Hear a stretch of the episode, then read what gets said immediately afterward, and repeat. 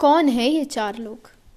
कौन है ये चार लोग जो अक्सर उंगली उठाते हैं? सही गलत का फ़र्क ये क्यों मुझको समझाते हैं?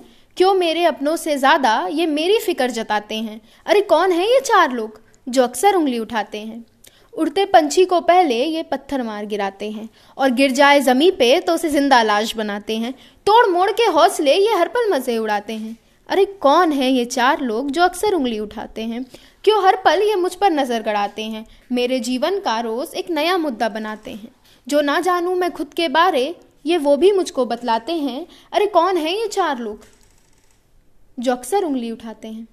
क्यों ये खुद की मुझसे पहचान छुपाते हैं मेरे सामने कुछ कहने से? ये क्यों इतना घबराते हैं? कौन है ये चार लोग? अरे, कौन है ये चार लोग जो ताउम्र उंगलियाँ उठाते हैं? कौन है ये चार लोग जो ताउम्र उंगलियाँ उठाते हैं? और आखिर में ये चार लोग क्यों कंधा देने भी ना आते हैं? क्यों कंधा देने भी ना आते हैं?